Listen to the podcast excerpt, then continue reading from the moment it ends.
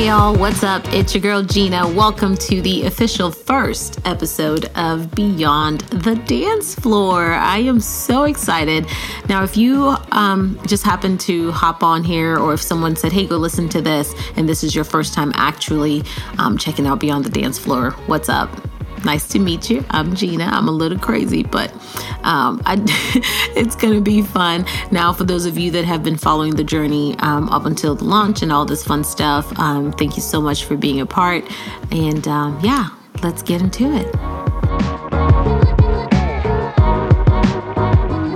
The title of today's podcast is What Am I? Literally if you're a dancer out there and you're you're sitting going what am i what am i what am i doing what what is this what is this whole situation called um, a few years back i believe it was 2014 or 2015 i posted a um, uh, something on it was a write up really on Facebook and it got quite a bit of traction. However, it did not really um, start the conversation that I was hoping that it, it would ignite. Um, but basically, what was in this whole um, write up was, or, you know, my observations of dancers and the different roles and hats that they were wearing in. Um, I, I just kind of, you know, created my own definitions of the following titles dancer, performer, choreographer, instructor, teacher. So that's what I did. And I'm going to dig a little deeper into those things with you guys today. So I'm pretty sure that I am going to rock a few boats. And um, I apologize in advance. However, excuse me, I hope that um, your mind, um, I hope that through this podcast entirely, actually, that I challenge your mindset. And um, hopefully that'll help us get some great conversations going so that we can help grow um, each other and help grow together. Um, so, yeah, let's do this. A dancer, per Gina's definition, is someone who generally takes classes, dance classes to be specific, and is typically good at it um, someone who can follow the beat, take direction, and execute movements well. Lately, not so well.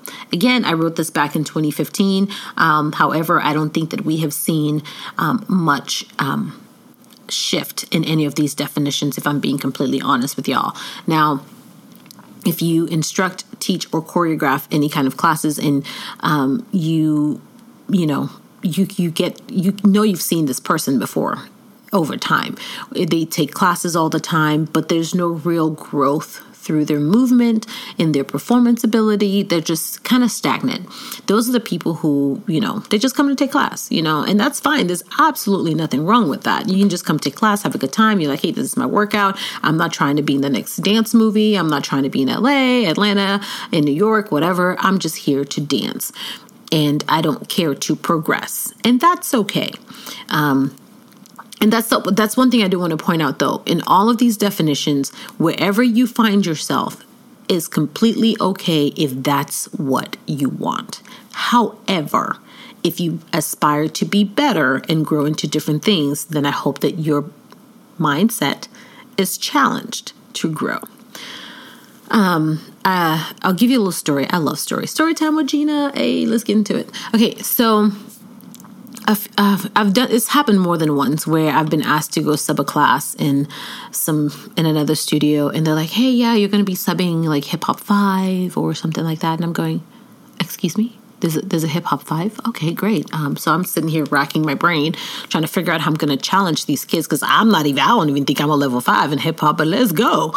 And um I get there and I'm pulling out all these these these steps and choreography and I'm throwing things at them and realizing that we don't even have the bare minimum, which is you've got the, you know, their weight shifts are off. This, you know, they have no wherewithal of kickball change. They don't, they, I mean, center is nowhere to be found. I'm talking about, do you know how to stay in the pocket and keep this groove? Nada, zilch, nothing. I'm going, how are we in level five? Y'all skip level one, two, three, four, got to five, and you still don't have these bare minimum basics. Okay, let's go.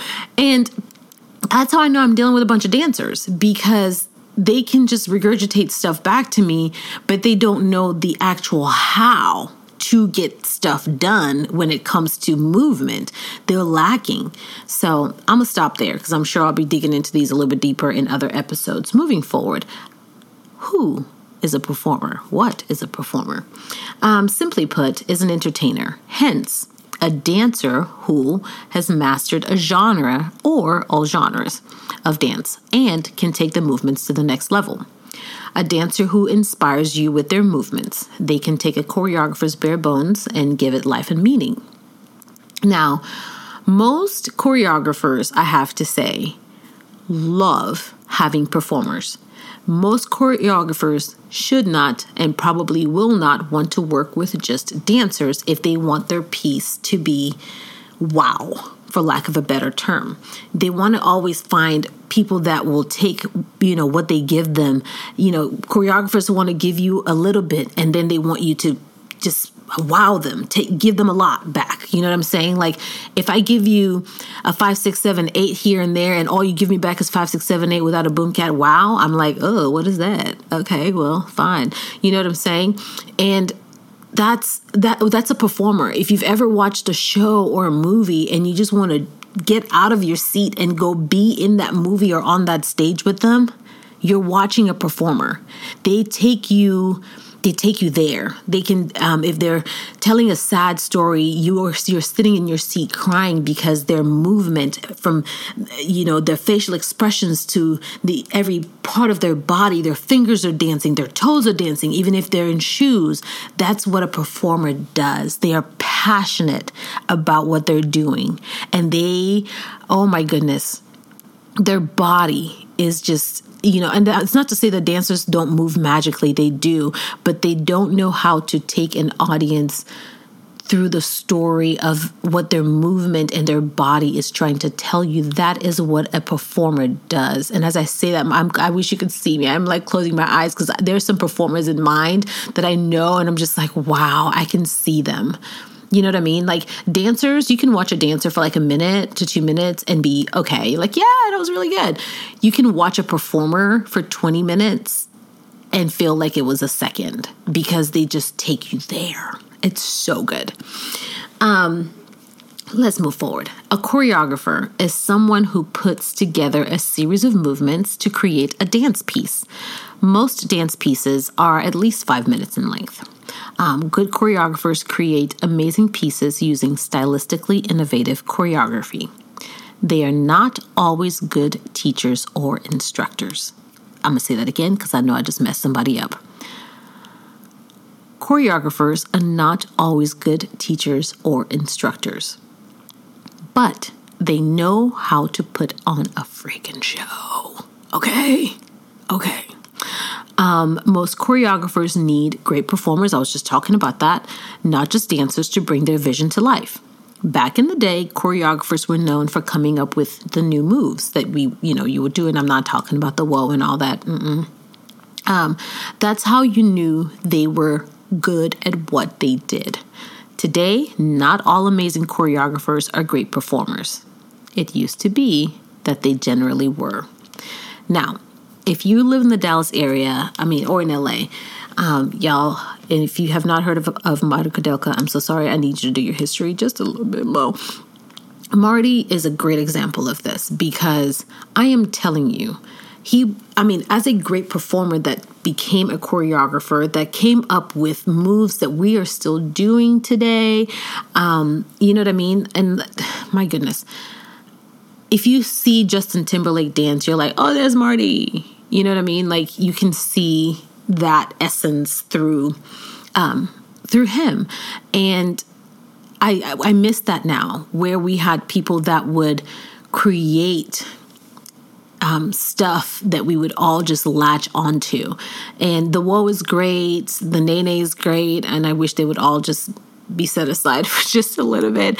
Um, but yeah, I mean, choreographers are they are the people that make um, that make movement worth looking at to me. That's what I think because you have, and that's not to say that there are instructors and teachers that don't do that because there are. Um, but when you look at movies, when you look at um, dance shows and pieces and stuff like that, you're looking at the work of a choreographer. They, they, they, they're the ones, they, they're almost like, um, you can call them creative directors, if you will. They, take a song and they go, I can see this right here, I can see this right here. This can come together and tell a story. They're orchestrating this whole thing, and it's so beautiful to watch. And um, some really great other choreographers that I know, and I'm sure you guys could, everybody has their own opinion. I think Paris Goebel um, has a great way as a choreographer to to um, depict musicality in such an ingenious way. It's so cool to watch. And it's just the cadence of the music with the people's bodies. You're just like, ah, what am I seeing? This is insane. It's so good. Um, and there's some other great storytellers out there. And if you're a ballerina listening to this, she knows a lot more hip hop though. and I know that you've got some um, some great um, choreographers in your genre. So please drop those names for me below. Um, tag your favorite choreographers, uh, not to listen to the podcast, but just so I can know who they are. But if they listen, yay, love y'all. Um, moving forward, who is an instructor? An instructor does exactly that. They instruct. Oftentimes, this is the person that cannot always tell you how to execute a certain movement. They may or may not have formal dance training, are they good at what they do? Certainly. Um, can they teach you, though, how to do what they're asking you to do? Not always. They stand in front of the class and they instruct. Sometimes what they instruct is not their creation or their original material, and that's okay. So for me, when you're looking at a choreographer, you're looking at like your Zumba instructors and um, other group fitness instructors and things of that nature. Now, Again, totally fine if that's where you want to be. I've done it a while back as I was starting my career as a um, as a choreographer and instructor and um, teacher. I wanted to. Um, I was trying to, you know, diversify my streams of income. I became a hip hop hustle instructor and that was hard for me, I will say, having to take the time to actually learn someone else's choreography and then teach it oh, or should I say someone else's steps, whatever you want to call it. So much work because I had to dedicate an hour or two of my day um, or my week or whatever to learn these dances and then keep in time. But then it was so hard for me to get into these classes and not want to sit down and actually literally break the movement down because I'm like, oh my gosh, they're doing it so wrong. Like I wish their body would just lean a little bit more so they could get into the groove of it. And I can't do that because they're there to sweat. They're just there to have a good time and you just got to keep it going, right? And so, um, again, no, nothing wrong with that. You just, it's just another, it's just another title. It's another area of um, the dance wheel, if you will. Um, a teacher, they can teach you, like they can actually teach you stuff. They take you from basics to advanced molding and shaping you.